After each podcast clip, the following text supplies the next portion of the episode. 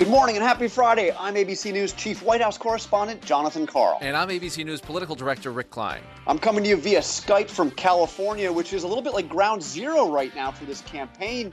Coming up on today's show, we have James Zogby, a prominent supporter of Bernie Sanders, who's just been named to the Platform Committee at the Democratic National Convention, which will be ground zero for Bernie Sanders' effort to remake the Democratic Party. We'll also be talking to Congressman Luis Gutierrez, who is also on that committee and, of course, is a supporter of Hillary Clinton. And finally, we will get a first look at the new documentary Weiner. Rick, you caught up with the makers of that new film. I did, and it is fascinating. I've seen a lot of political documentaries over the years, but they got inside access to the unraveling of the Weiner for Mayor campaign. A lot of Huma Abedin as well in that. So some Hillary Clinton folks watching it with with uh, some discomfort. With some dread, I think, is the way you uh, you might want to say. so that's all I had in the podcast. But first, this is actually a really big week in American politics because we just got news as we're coming on the air that Donald Trump has gotten the magic number. He has surpassed 1,237 delegates, has now clinched the Republican nomination for president. What a day! I mean, Donald Trump will be the Republican nominee, but but John, so much of the story now is we know who the nominees will be. Hillary Clinton, of course, sweating it to the end to get there, but she is all but inevitable. She'll clinch it by the end of this thing. It's very hard to see that not happening. But both she and Donald Trump are having a rough go of it. What a week for Donald Trump! So you get that headline, but you, you layer on top of that the the news that he has ousted his uh, new political director after only six weeks on the job, Rick Wiley. Rick Wiley gone, gone, out of there. Uh, he's got the uh, on a Jimmy Kimmel interview. He went out and said, uh, "Are you full of s?" And he said, "Yes, he is." He also admitted to using an alias in interviews in that interview. Um, in addition to that, you have the Paul Ryan weirdness, uh, where it looked like he might endorse, but of course he's not endorsing. He insulted the governor of New Mexico, Susana Martinez, for no apparent reason, and just now his campaign chairman is saying, "We're not going to consider." Consider any women or minorities for vice president because that would be pandering. and you know, look, he has just clinched. Why do you have to bring up all this bad stuff, Rick? I mean, really. I mean, he's it, it's all coming together. But but it is remarkable. Of course, Hillary Clinton, as she is limping her way towards clinching the Democratic nomination, has also had a, a horrendous uh, week. You had a, this uh, Inspector General report on her email practices that makes it clear that much of what she has been saying about uh, about her emails is actually not true. And in fact, it's quite clear that she, at the very least, violated State Department policy at the time uh, that she was Secretary of State.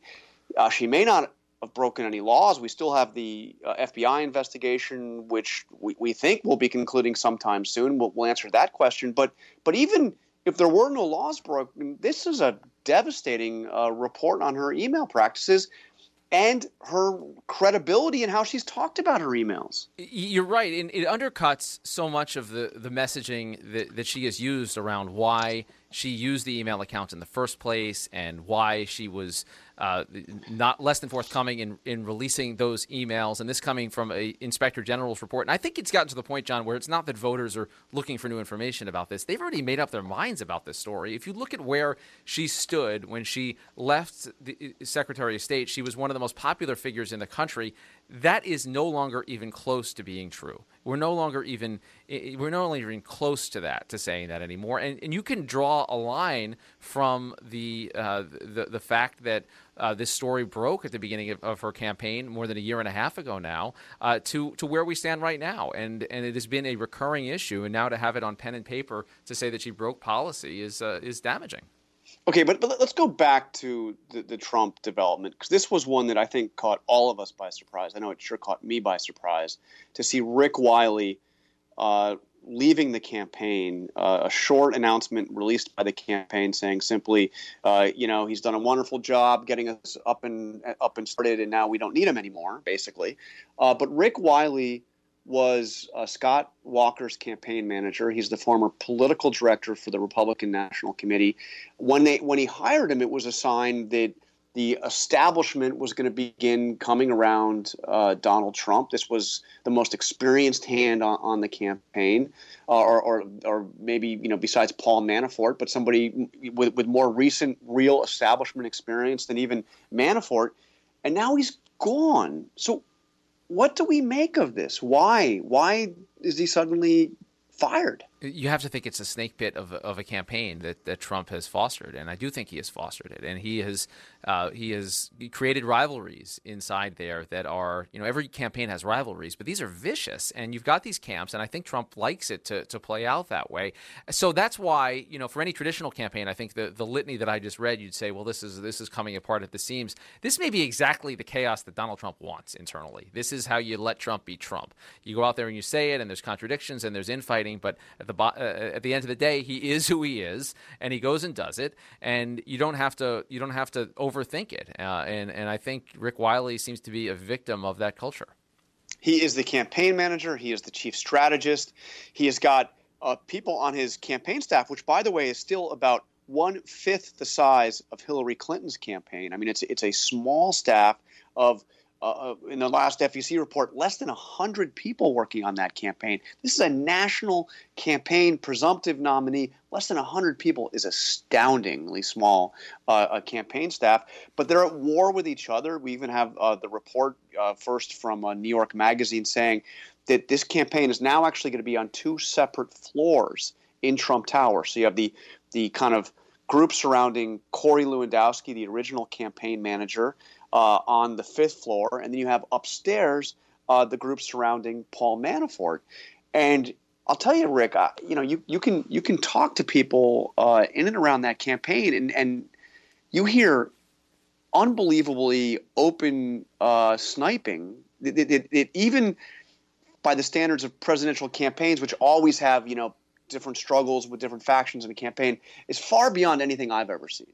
That's right, and and I think it, it, it is another level, and you do think that Trump has to do it on their own, and then you flip it to the Democrats, who, you know, we don't have a lot of the infighting inside the Hillary campaign that we saw eight years ago, but you do have this very stubborn dynamic where they have a primary opponent in Bernie Sanders who's not going away, who continues to win states, who is threatening to win California. A new poll out that has him within striking distance in California, where the, the largest cache of delegates resides, and it's there at the end of the process. That would be an embarrassment at the very least, and maybe a lot worse than that for Hillary Clinton to lose the final state of voting. And then, in, in a sign of uh, a real, I mean, again, something that, that I, I've never quite seen you have this whole drama surrounding what is Paul Ryan going to do. We were told, and we're not the only organization that was told this, uh, by senior people in the Trump campaign, that Ryan was coming out and he was going to be endorsing Trump. And, you know, we, of course, the first thing you do is you go to the Ryan folks and say, what's going on with that? And the answer that we got from the Ryan folks is nothing has changed. We have not indicated that in any way. And in fact, I think that the idea of a Ryan endorsement took a couple steps back when Trump was out in New Mexico this week, uh, launching into a odd attack on Susana Martinez, not just the Republican governor of New Mexico, but somebody who is considered one of the rising stars uh, for the party, uh, the most prominent Hispanic woman uh, in the Republican Party, and suddenly. Uh, Trump is uh, attacking her record as governor of New Mexico and suggesting, you know, joking, maybe I should run for governor of New Mexico. I think that that moved Ryan about three steps further away from endorsing Donald Trump. And just the fact that you had Trump aides leaking that he was about to endorse him, he doesn't need to be pressured on this. Uh, Paul Ryan right. still holds some cards here, and we know where the movie's going to end. We know that, that Paul Ryan will ultimately endorse Donald Trump, but uh, he still unless has... Trump makes it impossible for him. Well, I, mean, I, don't know that impossible, John. I mean, I think it. I think it has to happen because there is no alternative. I, I just. I, I agree. It's likely to happen, but you know, he, he needs a little bit of daylight here. I mean, you need to have at least a, a period of a few days where Trump doesn't say something that uh, that is off the rails. at least one news cycle. I think. I think. At right. least one news cycle, right? That's right. I mean, that's right. But no, there, there, wasn't a lot that you heard from from Trump today. If you were a Republican that said, "Okay, now we get it," you know, we, we're he, he's unifying the party. That's the thing is for all all the talk about party unity, he seems to take that step back and uh, and give the Paul Ryan to the world more reason to doubt. Okay, but I can make an argument, and we're going to take a quick break and come on and talk to uh, James James Zogby uh, shortly about this prominent Bernie Sanders supporter. I can make the argument, Rick, that the party that is actually more divided is actually the other one, the Democratic Party. But we'll talk about that in a second with our guest, James Zogby. Hey there, ABC News political director Rick Klein here, hoping you're enjoying Powerhouse Politics, one of the many podcast offerings from ABC News. Check out the full slate by going to abcnewspodcasts.com. Welcome back to Powerhouse Politics. We're joined now by James Zogby, supporter of Bernie Sanders, and now uh, going to have a front row seat on the committee that will decide what the Democratic Party stands for, the Platform Committee. Mr. Zogby, thanks for joining us. So I'm um, uh, I want to get a sense from you of what you're going to do with this position and how you want to change the direction of the Democratic Party. Uh, but you know, you, you heard us. Uh, there's so much to talk about the infighting on the on the Republican side and the way the Republican Party, in many ways, uh, has seemed to be falling apart. But we also had something extraordinary happen on on on your side where Bernie Sanders, uh, who of course you're supporting for president, actually didn't just come out to criticize the chairwoman of the Democratic Party, but is actively supporting the person running against her for her House seat. Uh, I mean, it's it's uh, further than anything Donald Trump has done in his disputes with with Reince Priebus. He's actually trying to get Debbie Wasserman Schultz out of a job. What did you make of that? Well, and and then you have the situation of leading senators in the uh, here in Washington who um, are strong supporters of Hillary Clinton, who have refused to come out with a full-throated endorsement of the of the chair. Uh, there's a, a controversy here. I, I I personally think it's a distraction for, for Senator Sanders, um, and I don't think it was uh, um, it wasn't something I would have done. Uh, but it's out there, and I think, like I said, I mean, you've got uh, uh, everybody from Claire McCaskill to uh, Senator Schumer making making noises or not making noises when noises might have been called for. But um, you know, it's clear that uh, there have been some disputes going back to the debate schedule, the issue of the Victory Fund and how it's being used, and and how it got authorized, and and and and more recently. Um, uh, the the the issue of the standing committees. Uh, so you know it is what it is, but I don't think that there's a, a, a anything near the divisions on the Democratic side that currently exist on the Republican side. Their their, their crisis is existential.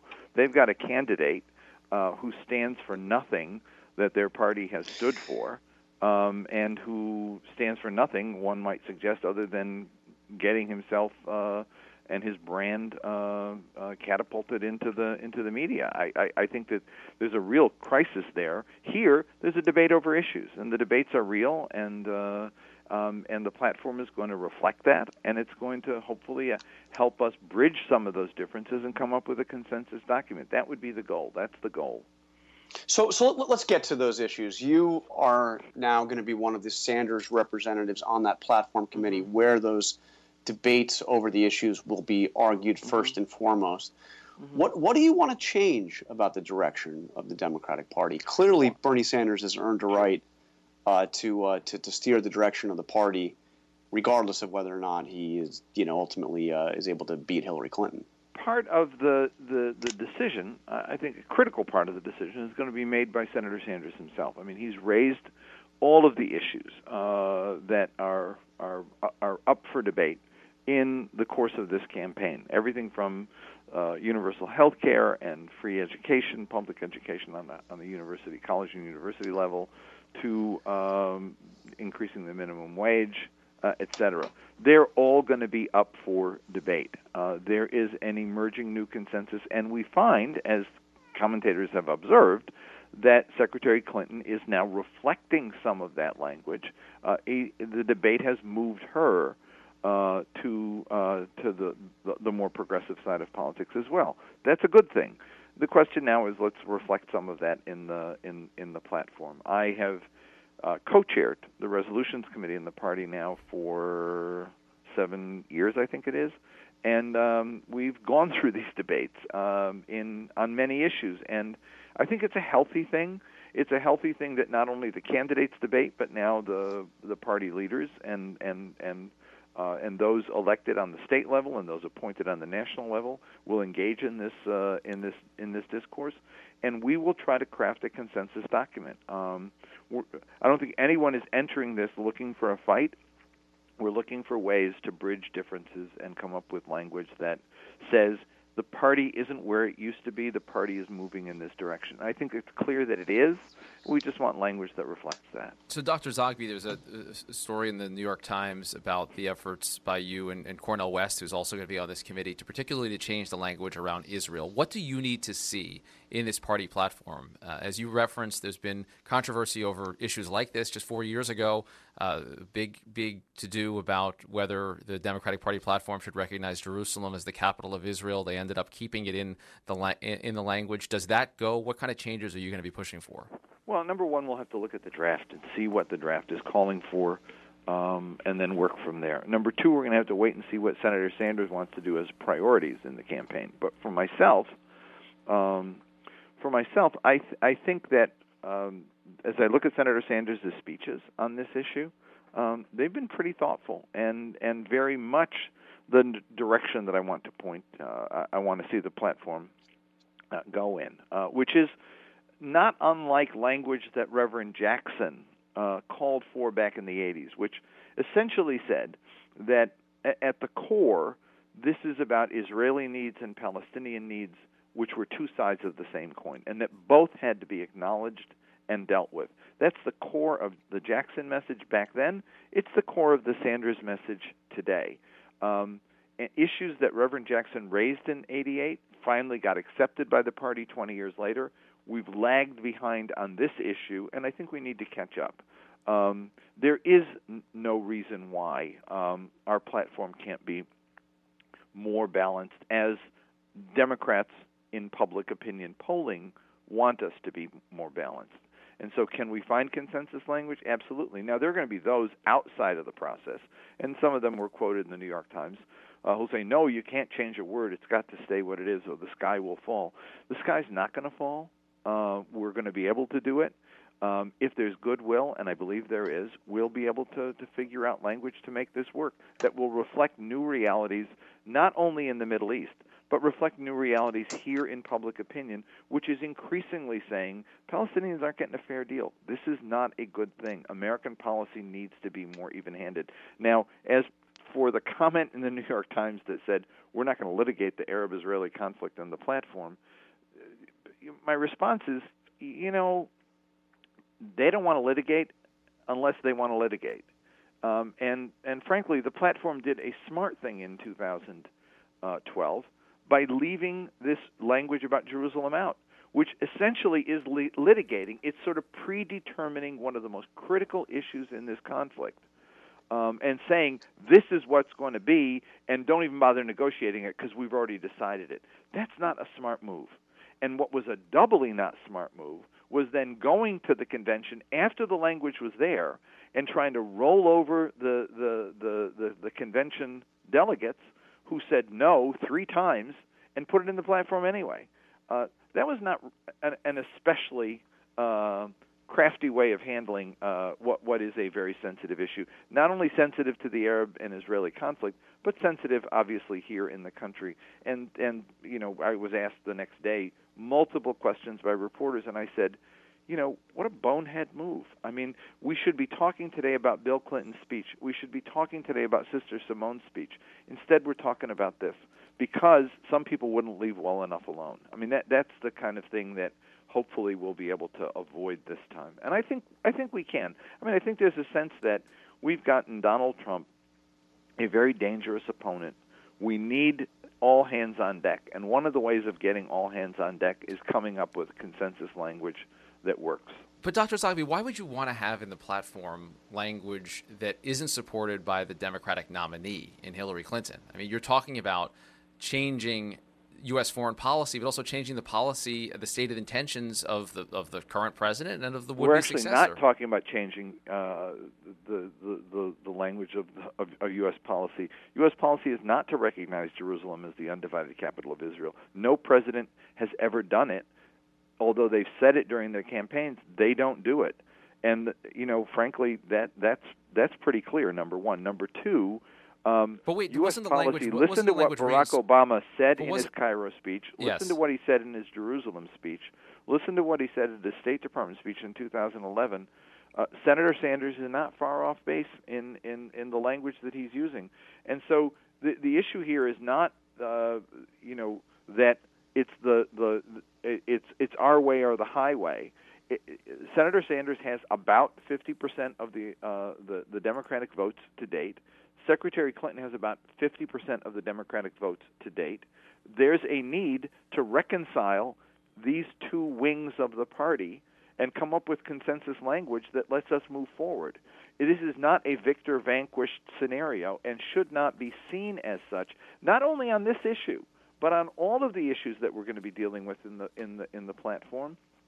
There needs to be a recognition that there are two wings in this Democratic Party, and we need both wings to fly. And I think that that is the approach that we will hopefully take as a committee to say, how do we reconcile differences? How do we bridge the gaps? How do we come up with a consensus document that says that everybody can find a place in this platform? So, and and this is the last question for you. I know you have to go, but but I, I want to just ask you about your likely nominee here, Hillary Clinton. She has b- built a career known as a staunch supporter of the state of Israel. Do you believe that her approach to the Israeli-Palestinian issue has got to change and will change, given that what you've just said about how reflecting changes in public opinion here in the United States and changes uh, you see in the Middle East? Does she have to move on this very issue? First president to ever come and speak to an Arab American audience was Bill Clinton in 1998. Mm-hmm. Um, I hosted the event, and as he and I walked out uh, uh, together on the stage, there was this massive standing ovation and whoops and yells. And uh, I said to the president, "They love you," and he said, "No, it's not me. They love Hillary. She called for a Palestinian state this week." That was when Hillary Clinton had been the very first um, public figure in, in, America of some stature. So, so you're uh, satisfied with her with her views on on, on this issue? I, I I think that you said to me she has been a staunch supporter of Israel all of her career, and I say no. Do, there do was you, a Hillary Clinton as first lady. Then there was a Hillary Clinton as senator, and now we're talking about a Hillary Clinton as president. And so I think that what I I see an evolving Hillary Clinton, and I would like to see a Hillary Clinton that reflects this new consensus that is emerging. We're not running for office we're running the country and we're leading uh, the world. And so I think that there is a, a, a, a chance here to pivot uh, to a more balanced approach. And frankly, it would be in the interest of, of, of the country. And I believe in the interest of, of her candidacy. I, I don't think it's a done deal. I mean, I'm on the Sanders side of this and believe that, you know, we've got a long way to go. This ain't over till it's over uh, as a famous New Yorker once said. Hmm. And uh, and so we're going to play this out to the end. But but if she happens to be the nominee, it would be better for her to reflect a position that appeals to the broad swatch of American voters from the the center, from the left, from the progressive wing of the party, and also from independents who are saying we need a more balanced approach to this. Just like on every other issue, that Senator Sanders has raised that has won the support of a significant number of voters, it is better to find consensus language that moves, as she has already done on many issues, moves towards Senator Sanders' position in order to reflect this this emerging consensus on a whole range of questions. The Middle East is just one of them, and I, I you know, like I said, with goodwill and with a smart sense of how we do politics, we can come out of this with a, a document that will say to everybody, this is the new Democratic consensus. That's what my hope is. Okay, James Zogby, thank you very much for joining us. We'll talk to you again soon. Okay, bye. Uh, so, Rick, let's, let's move right over to the other side uh, of the Democratic divide on, on these issues. Uh, we have on the line Congressman Luis Gutierrez, supporter of Hillary Clinton, and also on that Democratic uh, uh, National Committee uh, convention Platform Committee. Congressman Gutierrez, thanks for joining us. It's a pleasure. So, what's your sense? Let's, just quickly, I've got much to talk to you about, but let's quickly hit this uh, Israeli Palestinian issue. How, how do you think this is going to play out? Uh, will the Democratic platform change on this it's, first? on, on, on, let me let me tell you. I, I can't yeah. tell you what the eventual result is going to be. I can tell you what I expect our goals to be and how how I'm going to proceed. Uh, Keith Ellison is a dear friend of mine whose opinion I respect immensely and with whom I have worked with. I intend to continue to collaborate. I think you guys in the media just got this one wrong. The big winner in the platform committee is the Progressive Caucus. Elijah Cummings, Progressive Caucus member. Barbara Lee, Progressive Caucus member. Chairman of the Progressive Caucus. I'm a Progressive Caucus member. I think you should look at where we've been in terms of the Democratic Party. It's almost as though, well, if you're with Bernie Sanders, you must be progressive and for change, and all the rest of us are just some, I don't know, sellouts to Wall Street and to uh, and to the establishment. That's just not the case. So we're going to go in there. I want it to be more reflective. I've got two great girls at home, Jessica and and, and Omaira, and those two great girls they they they guide me and they inform me about how young people look at the situation. They um, and I know that they we have to be fairer and more inclusive, and we have to also maintain a very close relationship with our dear friend and ally Israel. But does that mean that we cannot be more inclusive? Does that mean we cannot more more reflective of the of the um, of the goals of the ambitions and be reflective in our path of the Palestinian people? I don't think one thing negates the other. Um, I've been to Israel. Most of them, listen, I've met dozens of members of the Knesset who said we need to treat the Palestinian people better. We're for a two state solution. I work with J Street very, very closely. I didn't go listen to Netanyahu's speech. Um, I thought Netanyahu shouldn't be coming down to the Congress of the United States and speaking to us before an election. I thought it was a political ploy.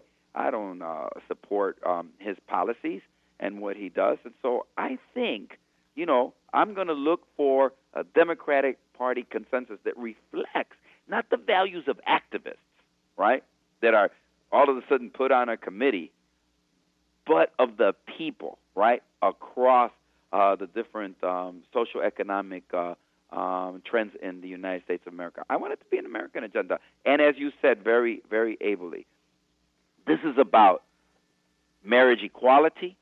This is about Planned Parenthood and women's reproductive rights. This is about standing up for immigrants. This is about saying to Muslims, you are welcome in America and our doors are still open to you. Those are many of the things. And yes, inequality in terms of wages and saying how is it that we take our broken finance system and make it one that people can respect, where we take big donors and big money out. All of those things I think should be included in our platform. So there's going to be a lot of points at which I think there's going to be convergence of ideas, and, and, and we're going to really, I, I, I think we're going to knock it out the park. All right, so let's get closer to home. We have the California primary coming up. Brand new poll out showing this race is statistically tied. Bernie Sanders, even at this late date, is uh, within striking distance of potentially beating Hillary Clinton in California. If he does it, does that? Does it matter? And and why? Let me, let me just why is she having thing. such a hard Look, time closing the deal here? Look, yeah, and, and so so Bernie Sanders won the caucus, right? Thirty thousand people showed up to vote in the caucus. Bernie Sanders won it by a landslide, Washington I'm State, talking right? the California and then when primary, seven the hundred poll here in people California. went to go vote two nights ago, what happened? Hillary won fifty-four forty-six. Look, it's for all intents and purposes. Here's how you become the nominee of the Democratic Party. You got to collect the requisite number of delegates. Hillary Clinton is now, right, 80 delegates away from wrapping it up. There is no political science or any scientist or anybody that has any credibility that believes that Hillary Clinton isn't going to have the numbers of delegates required to become the nominee. She So, is but asking, you, does it matter if she loses California? Does that make a difference It- it- well, what you look, just said? I'm not. I'm not. I'm not going to go. I, I just. I was campaigning with her with the farm workers, right? And let me tell you why the farm workers are with Hillary Clinton. Because in 2007, Hillary Clinton voted for comprehensive immigration reform when Bernie Sanders turned his back on immigrants and went to brag about it on Lou Dobbs' program. And people can check that out on the internet because the the Sanders people love to put videos and what people have said. Go check out his video on Lou Dobbs in September of 2007 and how he said that this was all a cabal of Wall Street and trying to uh, make immigrants. So, look, that's why people are for her. That's why Latinos have supported her across this country, and why I expect her to be triumphant in California. She's going to win. We all know that the way you put the delegates out there, you're saying that they're neck and neck. Let's say it's 55 45, right? Well, guess what? That means she's going to get, what, 170 delegates? That's 100 more than she needs to wrap up the nomination. So let's be clear. She has the nomination. I was for Barack Obama in 2008. And guess what? At this particular point, Barack Obama was 97 delegates ahead of her, ending 97 delegates. That was it. Now the super delegates begin to switch towards him as they saw that we that they could not overcome the 97 delegates. Yeah. Here's the other thing I remember about 2008. I remember the sleepless nights after I was so deli- I was so happy Barack Obama won the nomination. He's going to be our nominee. And then I kept hearing about 60% of the Hillary Clinton people were not going to vote for Barack Obama. That scared me. That kept me up at night. But then we came together. I think what has to happen in the end, in platform committee and with Bernie Sanders and everybody, we'll have to come together. The enemy is Donald Trump, not each other. We have so much in common and we can do so much good for the American people. And I think that's what we need to make a priority. If you look up on the clock on C-SPAN, you're going to see there's six minutes and ten seconds left. And you know I'm 62 years old, so my butt's got to get over there. Let's talk again soon, please. All right, Thank go, you. Go vote, Congressman. Thank you so Thank much for you. being here. Yeah, uh, that, that, that was uh, interesting. He, he- we're all got to get together. We have a common enemy, but he took a nice shot at Bernie Sanders there, didn't he, on immigration? Oh, he sure did. Uh, and uh, we, we, Invoking Lou Dobbs, by the way. Wow, uh, and, and you this is, I mean, here's here's what what's hard to square with that is you just heard Dr. Zogby say this is not a victor vanquished scenario, and they're looking to have a major say over the party platform. But but the question is why, and would the Hillary folks want to show that kind of, for lack of a better word, weakness and say, look, we won this thing outright. Uh, but we're going to let you come in here and roll over us and tell us what the policy should be. Instead, we should we're going to let you rewrite the Israel language. We're going to let you say what a federal minimum wage should be. We're going to let you talk about income inequality. I- I think there's a there's a very relevant point here about how the Hillary Clinton's language has changed and evolved and, and adjusted to sound more like Bernie Sanders. But if she's the nominee, she owns the platform. I- it- it- there's no accommodation that you can make that's going to change that. She's going to be held to account for anything that's written in that document. And and if something breaks with what sh- what she believes, what she thinks, just because Bernie liked it, that's a really hard thing to figure out.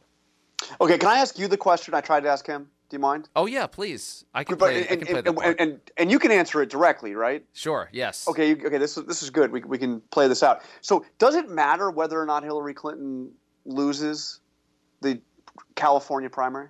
Oh, heck yeah, it matters. I mean, look, it's the biggest state in the country, and there is an active campaign going on there. I, Gutierrez, I think, and a lot of the Hillary supporters kind of want to have it both ways and say, look, she's winning anyway, and it doesn't matter, but by the way, she's going to win. If she doesn't win, the last state, the largest cache of delegates, she, it's not that she loses the nomination, but she goes into the convention you know, in the weakest possible negotiating stance for internal purposes like the platform, and the weakest possible general election stance in terms of showing party unity. The fact that Donald Trump is now formally over the top, declared to be over the top, and have those delegates uh, before Hillary Clinton is astounding for anyone who would looked at this race and the 17 Republicans that populated the first debate stage last last August. Uh, so that alone is troublesome. But for her to stumble to the finish line like this, it is not the same as 2008. It simply isn't. And yeah, Barack Obama did lose some down the stretch, but to have the biggest state deliver a blow like that at the end would be kind of a, a cry from the progressives that gets back to the issue we talked at the top of the show about the email controversy, honesty, trustworthiness around Hillary Clinton. That it just she's seen a primary process that has underscored her weaknesses at almost every stage, and I think to end it that way would be damaging. Here's here's one you can use uh, next time you need a good trivia question. Uh, Barack Obama clinched the Democratic nomination in 2008, the day that he lost the South Carol, the South Dakota primary. So he loses the South Dakota primary, but because of the proportional uh, system, he gets enough delegates to put him over the top. But I would have to agree with you: losing South Dakota is a little different than losing California on the last day of voting. And, he- Uh, what, and one other point, John? The, the the policy differences in 2008 were minimal, minuscule compared to what Ber- Bernie Sanders and, and Hillary Clinton have. And I'm not equating that to the D versus R divide, but when when Zogby and Gutierrez talk about the the real split in terms of ideology in the Democratic Party, there are wings of the Democratic Party. Obama and Clinton kind of were from the same wing. Take a, take aside, I mean, they both disagreed with the war. If you take aside the war vote, you had almost nothing that um, that was an actual policy that was a difference between the two of them. They they chased each other on that. Bernie Sanders has much different ideas about what he wants to do in terms of policy than Hillary Clinton does. And you have people that come to the convention in Philadelphia with those ideas in mind. That's not necessarily how Hillary wants to get things done. All right. Well, Rick, we got to take one more quick break, and we're going to come back with your interview with the filmmaker behind the Anthony Weiner documentary. Hey, this is ABC's Dan Harris. I hope you're enjoying John Karl's podcast. I got a recommendation for an even better one. It's my podcast. It's called 10% Happier. I'm just kidding. It's not better than John's podcast. John's superior to me in every possible way. But if you want to hear more from ABC News folks, you can listen to my podcast, 10% Happier, or lots of other ABC News podcasts if you go to abcnewspodcast.com or to the Apple Podcast Store. You just gotta love the guy, right? We're still letting him talk trash on our podcast. What is that about? We, don't we have don't we have some kind of say on the promos that we get to run? This? Let's talk to our producer. We love Dan Harris. I mean, let's just be clear. He's he's he's ten percent better than both of us. Agreed, man. agreed, agreed. Uh, all right, take it away, Rick. Sure. Yeah. So this this film is called Weiner, uh, and go you know run, don't walk to go see it. If you're into politics at all, and if you're listening to this podcast, you definitely are. You want to see this film. It takes you from the the time that Anthony Weiner began his comeback. I should mention that there were a couple of John Karl cameos in it because they take some news coverage from the time, the interview that you did with uh, Anthony Weiner in his office after the first scandal broke. This picks things up when he launched his campaign for mayor, and it looked like it might be a successful campaign for mayor.